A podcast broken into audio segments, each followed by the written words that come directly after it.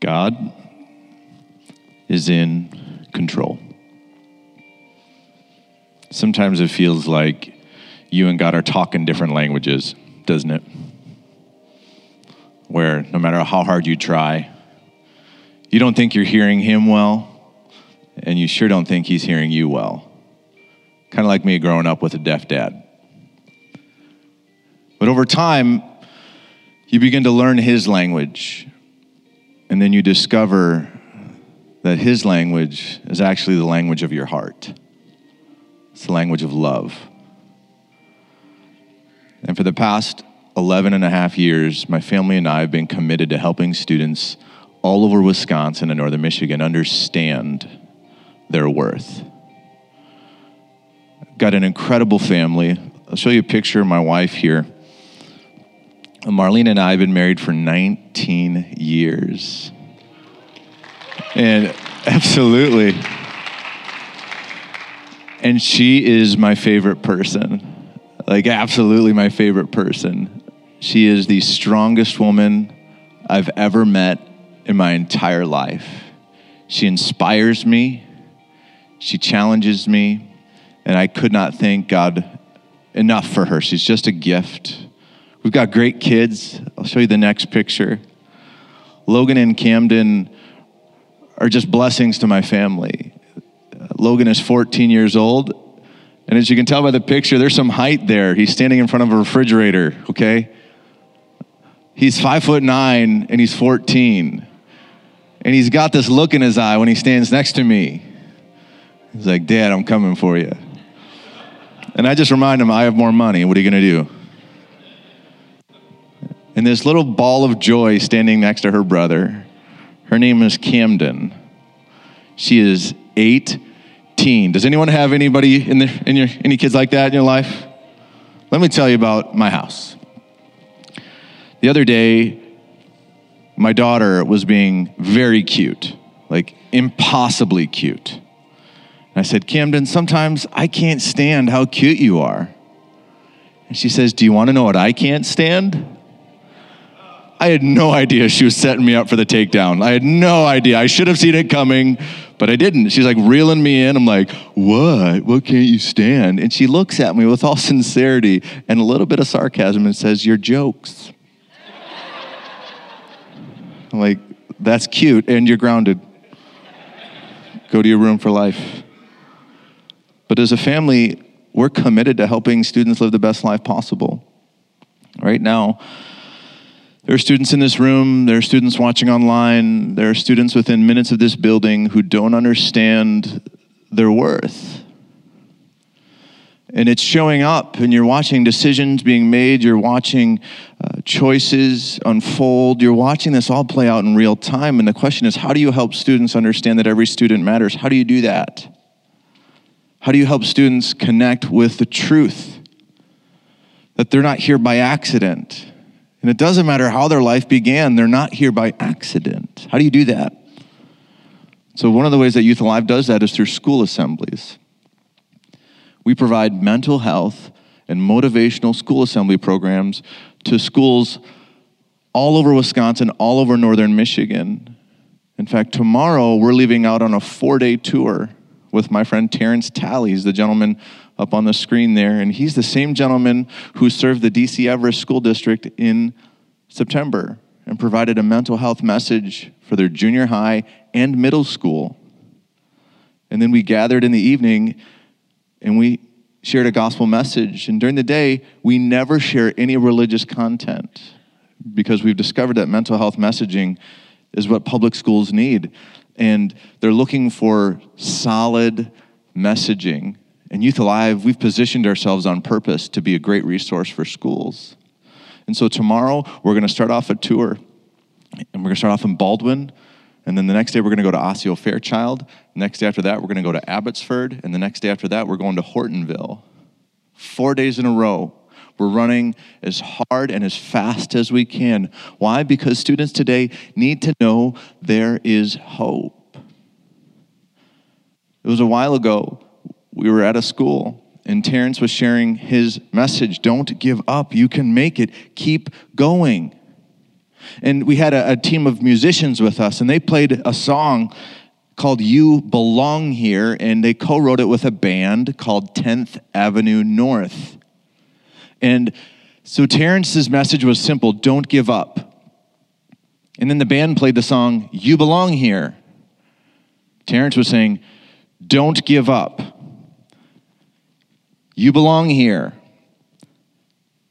Don't give up because you belong here. And that message rang true in that program. And in the middle of that program, an eighth grade boy stood to his feet. He sprinted out of the room. He ran down to the counselor's office. And this is not normal. We do not have kids running out of the room everywhere we go. So it grabbed our attention. We found out when he ran down to the counselor's office, he's like, You have to help me. Because he planned for that day to be the last day on earth for him. And I'm being vague on purpose because we're all intelligent enough to understand what I mean. And then, because of one student who attended the church in her community, because she reached out to her principal and said, Can we bring Youth Alive into our community? We showed up to her community. And because of her activity and her effort, a young man's life was saved that day rescued from the edge. Absolutely. We can celebrate that. Literally pulled back from the brink. You can't get much closer than the day of. And we showed up just in time, and I'm so thankful. I want to show you a picture of where we've been since 2010 and how many we've been able to serve since 2010. 220,000 plus students. And then this week, hundreds more are going to hear a simple message of hope during the day in their school. So, Pastor Sheldon, don't take this the wrong way. It's kind of your fault. Because you're leading this church in, in a way that values missions. And you're challenging this group of people to invest into kingdom priorities. So thank you. And for everybody in this room and everybody watching online, if you've taken any dollar amount and you've invested into the missions of this church, thank you. Because that number is your fault too. And I mean that in the happiest way possible. Thank you. Because we can't do what we do without your help. And and some of you still are wondering, like, why is it so hard to be a teenager? When I was a teenager, and you begin to fill in the blanks. Well, let me um, let me speak to that. Because you are right, we've had world wars before. You are right, we've had pandemics before. You are correct, we've had financial unrest before. And you are right, we've had racial tensions before. We've had all four of those. But have all four of those shown up on the, our doorstep at once? And was there this? The glowing rectangle. Just by show of hands, how many of you think the average American checks their smartphone more than 25 times a day? Cool. How many more than 50? How many more than 75? Some of you are like, I'm not putting my hand down until it gets to a million. No, the, it's 90. 90 times a day the average American checks their smartphone. And if you understand what average means, that means some people are way over and some people are way under. But um, I was speaking at a student event several months back and I shared the, the 90 number eh, with the students in the room, and there was a kid on the front row. I said 90 times a day, and not kidding, Pastor Garrett. He's like, lightweight. So I was like, wow, son, you, you have a problem. You need to bring that to the cross. And so Imagine now you're 12 years old and you've got a portal to a world without limits and access to information that you're not ready to handle yet. And there's a strong likelihood that you are given a tablet at an even younger age. Now, please hear me. Technology is great.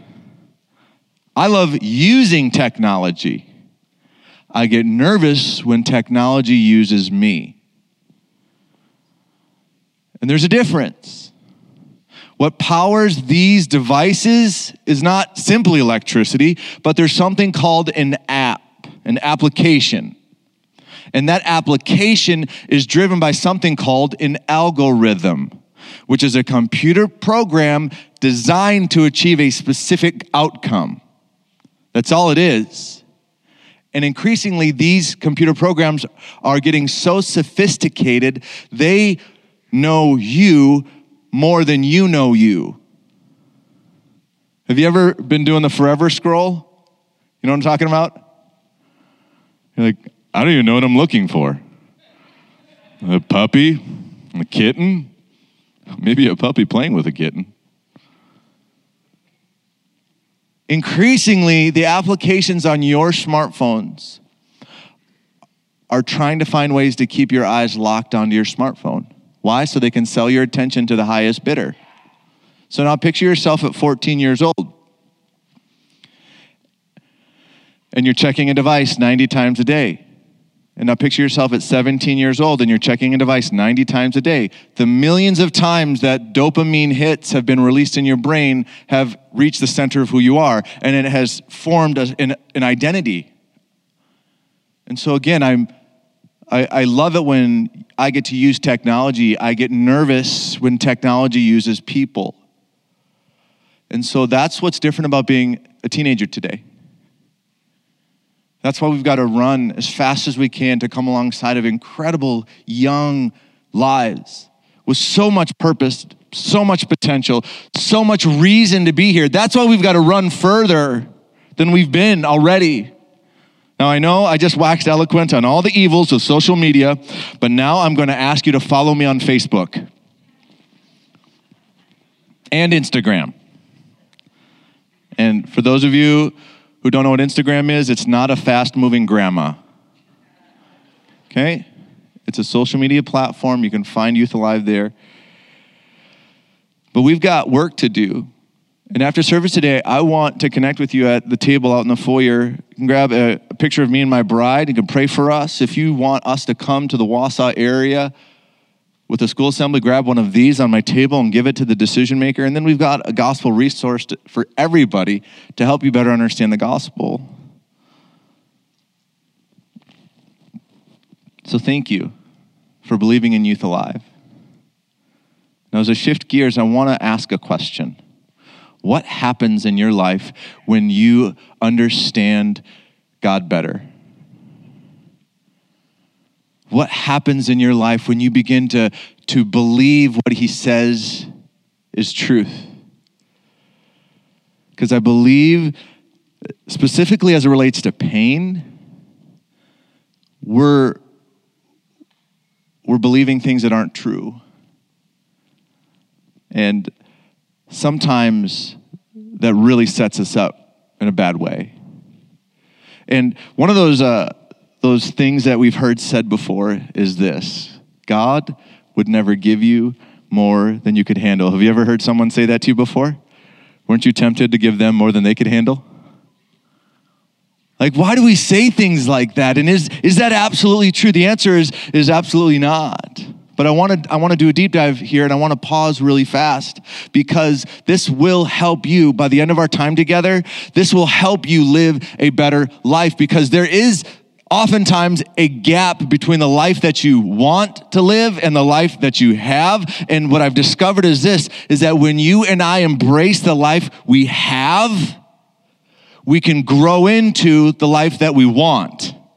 So I believe God wants to meet you and me here in the life that we have. And there are three things that if you take a hold of today and you leave this room with in your heart, you will be setting yourself up to achieve the life that you want. And the first lie that I want to tear down today is the lie that God would never give you more than you could handle. This matters because lies are like carbon monoxide. and truth is oxygen. I'm a volunteer firefighter, which is the most legitimate excuse I have as a full grown man to ride on fire trucks. Let me be honest. I like parades. Parades are fun. Waving is like my specialty. I am really good at waving. But one night, several years ago, I'm sitting at home and I have a pager that I wear right on my hip here. It's the size of a box of crayons. And there's two little twisty knobs on the top, and there's a speaker on the outside of it. And I was sitting at home, and the pager started chirping and sending out beeps. And then a voice started talking to me, and it was the dispatcher for our county. And she told me that there was a carbon monoxide alarm going off in someone's house in my community. Now, this happens every fall and winter as people start turning on their furnaces. It just happens. And so, 90% of these calls, uneventful. Typically, it's the detector itself that needs to be replaced. But carbon monoxide is no joke because it takes the lives of 400 Americans every single year. And so we show up. I jump off the truck. I'm in my full gear, got my helmet, got my coat on, got my air bottle on the back, I got my mask hanging from my neck, and I'm walking towards the house. Now I'm in a crew of three, and one of us has this little device. It's called a carbon monoxide detector. It sniffs the air and it recognizes carbon monoxide. And so the homeowner and their dog were waiting at the edge of their driveway. They were safe. So we walk in thinking, hey, this is just gonna be another routine call. Three steps in, that little detector lit up like a Christmas tree and started vibrating violently in the hand of the firefighter holding it, telling us that the, the air in the house was so toxic that if we were to stay in that environment, we would die. That's how powerful carbon monoxide is. And the three symptoms of carbon monoxide are pretty unsettling. First, blurry vision. You can't see straight. Second, confusion. You can't think straight. Third, loss of consciousness. You're completely out of control. So that night, we left that house. We put on our air masks and we breathed oxygen as we walked through that house. We identified the source of the problem. We helped the homeowner fix the problem and to make it safe. We pushed all of the carbon monoxide out of the house with fans to clear it out, and we made it safe for them. I wonder what could happen in your life and my life if we would push out the lies from, from, our, from our own hearts. And that we would embrace the truth, the oxygen that God's provided for us. I think we'd be able to see more clearly. I think confusion would decrease. And I think we would have a greater sense of agency and control. So here's the first lie God would never give you more than you could handle. Here's what Jesus says about that. In John chapter 16, verse 33, he's talking with his friends, the disciples, and in the previous verses, he's given them all kinds of bad news. Really, really bad news. Have you ever had a day that didn't go your way? Anybody? 11 years ago, I was sitting in a movie with some friends, and I noticed the left side of my face started acting a little funny, but I didn't want to overreact. It was Avatar in 3D for the second time. Now, if you've never seen Avatar, let me help you. There's a movie called Dances with Wolves, 1990, Kevin Costner. An outsider's welcomed into an indigenous tribe. He learns their ways. He discovers the lies that he's been told about this people are not true. He falls in love with somebody in the tribe, and then he has to decide between his world and their world. Take that storyline and now add giant alien smurfs. You've seen Avatar. You're welcome. You're absolutely welcome. And so I'm watching Avatar, and tears are coming down one side of my face. I'm like, this is strange, but I didn't want to overreact. And so my friends and I, we all get to Culver's afterwards, which is what Jesus would do. You can read about it in the book of Additions. It's right after Second Hesitations. That book is in all of, all, all of our Bibles, I think. And so I am now trying to enjoy all of the heaven that's found within Culver's. but I'm still crying out of half my face. My friends are starting to wonder, like, why is Culver such an emotional experience for Dan? I had no idea. I get home, I look in the mirror, and my face is paralyzed. Completely paralyzed. Nothing on this side of my face moved at all. And I look at Marlena and I'm like, look at me. She says, it's not that bad. And I'm like, hold on. If half, if half my face not working is not that bad, how ugly am I? Think about that for just a second. Like, what's going on? And so I go to bed that night and I have to tape my left eye shut because it won't close. I see the doctor the next day and he says that I have Bell's palsy, which is basically paralysis on one side of your face. He said, Take these pills, in two weeks you'll be just fine. I started popping those like Flintstone chewables. I wanted to get better. Three months later, I was not. Have you ever been in a conversation with someone and you can't hear anything that they're saying because you're so focused on what's wrong with you? Don't raise your hand on the next question, but have you ever looked in the mirror and been unimpressed with what you see? The emotional pain of that season for me was off the charts. It was one of the most painful seasons of my life because I had to talk to people and I felt hideous. Every time I would be in conversation, I kept on thinking, they're looking at Quasimodo. They're looking at a freak. It was hard. And it would be five months before I would be fully healed. Not fully, I only have like 90% of control back, which means everybody over here, you're getting all of me. Everybody over here, I'm so sorry. I wish I could give you more. I can't. I want to, but I can't. But I did discover that life is pretty funny and you got to learn to laugh. Because the Wednesday after I was diagnosed with Bell's palsy, uh, I was eating Chinese food, which is also a very wise decision. And I crack open the fortune cookie, and there are two of them in there. Now, I'm not saying God speaks through fortune cookies, so do not pin that on me. And don't send emails to Pastor Sheldon. Like, I'm just telling you what I read. The first one said this with my face half working, you will overcome difficult times. And I thought, huh, it's very timely. And the second one, I'm not making this up, with my face half working, says, be adventurous and try a new look.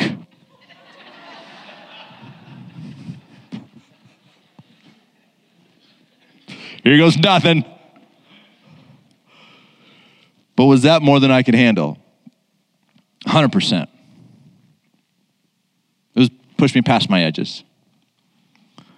And so that, that lie of carbon monoxide that God would never give me more than I could handle, it just, it, it was worthless to me in that season. And here's what Jesus says about difficulties in life in verse 33 of John chapter 16. He says this, I've told you these things so that in me you may have peace. In this world you will have trouble. But take heart, I have overcome the world. Jesus hands his friends, and today he hands me and you a sandwich that does not taste good. The first layer, the bread, carbs, I'm also gonna, just gonna call it, are gonna be in heaven. Okay? But if the first layer is this, it's peace. Jesus is like, hey, you can have peace. Top piece of bread. But then he, he gets down to the meat of the issue, the meat of the sandwich that he's handing them. He's like, but there's to be problems.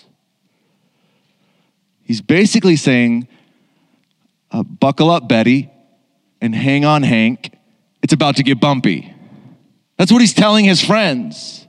And then the bottom layer of that yucky sandwich that Jesus hands you and me today is he's overcome the world.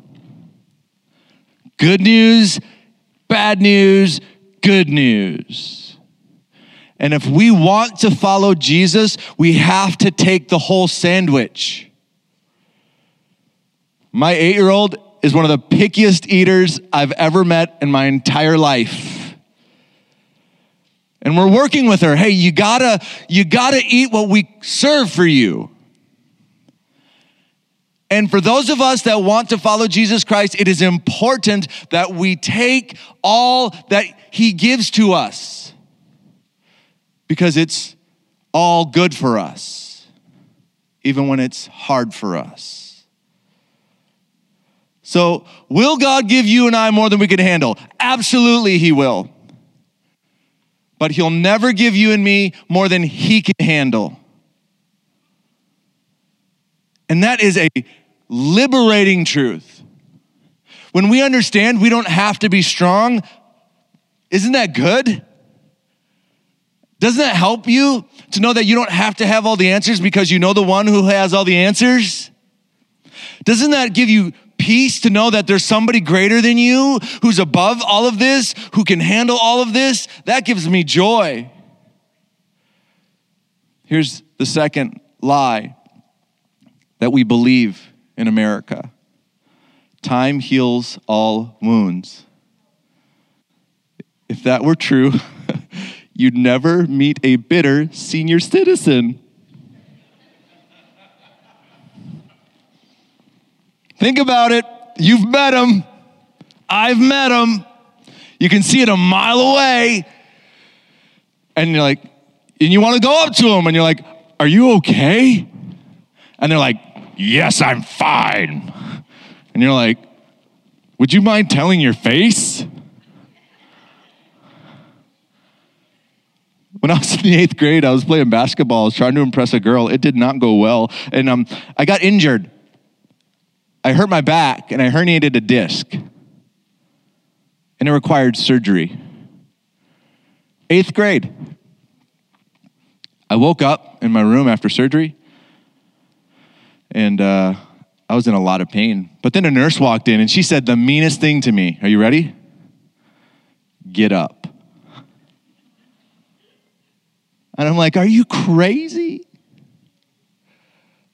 She said, No, you have to get up. And I'm like, Mm-mm. She said, You need to move. I was like, I don't wanna.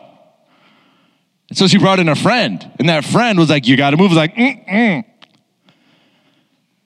And so they kind of issued an ultimatum like you either move now or you move later, but you're to move. Because if you don't move, you're at risk of infection, blood clots, and not healing properly. So it's like, fine, let's get this over with. So they help me sit up, they help me move my legs off the bed, and they help me stand up, and I'm grabbing that IV pole for stability, and I do the shuffle all around the hospital floor, and then I come back and I lay down. And that was the first step to my healing process. Why did they do that? It's because time doesn't heal all wounds. It's what you do in that time that can heal everything. And that's the difference. And we have to cooperate with our healing. We have to forgive those who hurt us. And let me be clear forgiveness is not giving somebody permission to hurt you again. That's not, that's not forgiveness. It is very healthy to establish boundaries and to say, you can call me whatever you want to call me, but you're going to do it from over there. Forgiveness is you letting go of your right to hurt them back. You've released them from the debt of being repaid, right? That's forgiveness. And that's the second lie. What you do with time can heal everything. Here's a third and final lie everything happens for a reason. Can we put the picture of my family back up real quick? Just my kids. Uh, there's somebody missing from that picture. Her name's Peyton, and she would be 12 this October. You see, after Logan was born, Marlene and I, we suffered two miscarriages. Back to back, boom, boom. Devastating. And then God spoke through a stranger to Marlena after the second miscarriage and said, God's going to heal you and you're going to have another baby. And we had a, another baby, Peyton. And for 13 months, we watched her grow.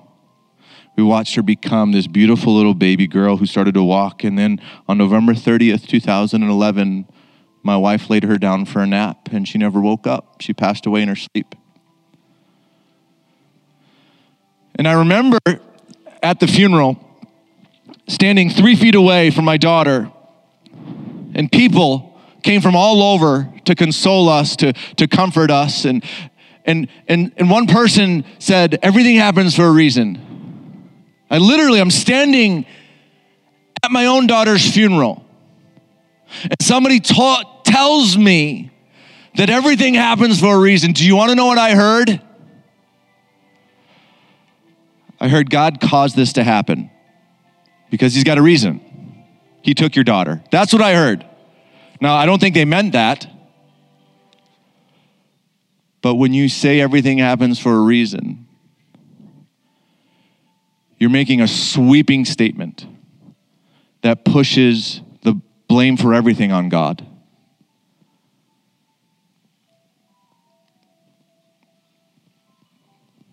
Thank God that that's not true. Thank God in the book of Romans, we hear different perspective. And in verse 28 of the eighth chapter, this verse is relayed to us. And we know that in all things God works for the good of those who love him, who have been called according to his purpose. So, will God set this up in a way that just kind of everything happens for a reason? No. But does he give everything that happens a purpose? Yes. 100%. This past Wednesday was my birthday. March 2nd, every year. Pretty great day. In 2018, it was the worst day of my life because I was sitting at home in my La-Z-Boy thinking about my birthday. And my phone rang. It was my mother in law who I genuinely like. She said, Did you hear the news about your neighbors? I said, No. She said, They just lost their one year old daughter. I began to I began to tear up. I began to weep. And over the past several years, my family has been able to do life alongside of their family. We've been able to, in solidarity, look at each other, just looking somebody else in the eyes who's been through hell, just like you've been through hell. There's a solidarity there, and you find the strength that they have in the moment, and you can draw from them. And then it's vice versa. Where they see you're having a good day, but they're having a bad day, they look you in the eyes and they're like, oh, I can make it. How in the world do we buy a house next to a family who knows our pain better than anybody else in our town? I just think that's God giving everything a purpose. God's not the author of death in your life. And I need to correct the record because some of us in this room believe that God is either trying to control your life or to keep you from life. But the truth is, and we look at the cross to, to, to see this, the truth is, God Himself would rather die an isolated death than to see you and I die. That's what the cross declares for you and me. It says that we are so valuable to God that he would rather take the pain than to see us be alone in pain. And so, as you think about these truths, I want to encourage you to make room in your heart for them because they're oxygen for your soul. The first truth is that God would never give you more than He could handle. So, take that in today. Second truth what you do with time can heal everything in your life, everything. You may have scars, but you can heal because our God does miracles. And the third truth is this God gives everything that happens a purpose. He's going to make it work for you. And it's going to be beautiful in the end, but you got to keep trusting. You got to keep going. Would you let me pray for you? Heavenly Father, thank you for your goodness today. I know that you've got people in this room and, and those watching online, you've got them on your mind right now. And God, I trust you to be big enough and strong enough to handle every single story in this room. I believe for miracles today. I believe that cancer is healed. I believe that depression is now supported and that a person with that in their lives has the ability to have better days because they know you're with them. And I pray for marriages today, God. I pray that the couple in this room who is wrestling through real pain right now, and even though they're six inches apart, their hearts couldn't be further from each other. God, I pray that you would speak to them today. Pray your grace would fill the space between them and that forgiveness would flow and that healing would begin. God, we love you and we thank you for being with us, even, even if we walk through the valley of the shadow of death, God. We don't have to fear evil because you're with us. You're with us. One more thought, and then I'll turn it back over to Pastor Sheldon. You can look up at me. If you think about what creates shadows, it's really encouraging. And you may feel like you're in the valley of the shadow of death today. But the only thing a shadow is, it's the outline of an object cast on a surface. But that shadow can't exist without light. And so you may feel like there's an object between you and God today. And you may feel like you're sitting in a shadow. But be encouraged because there is a greater light above that. And his name is Jesus. And not only is he above that, he promises to be with you in that. So be encouraged today, church. Thank you so much for the privilege of sharing my journey. Thrive Church, thank you for supporting Youth Alive. I do want to talk to you more after service in the foyer. Thank you again.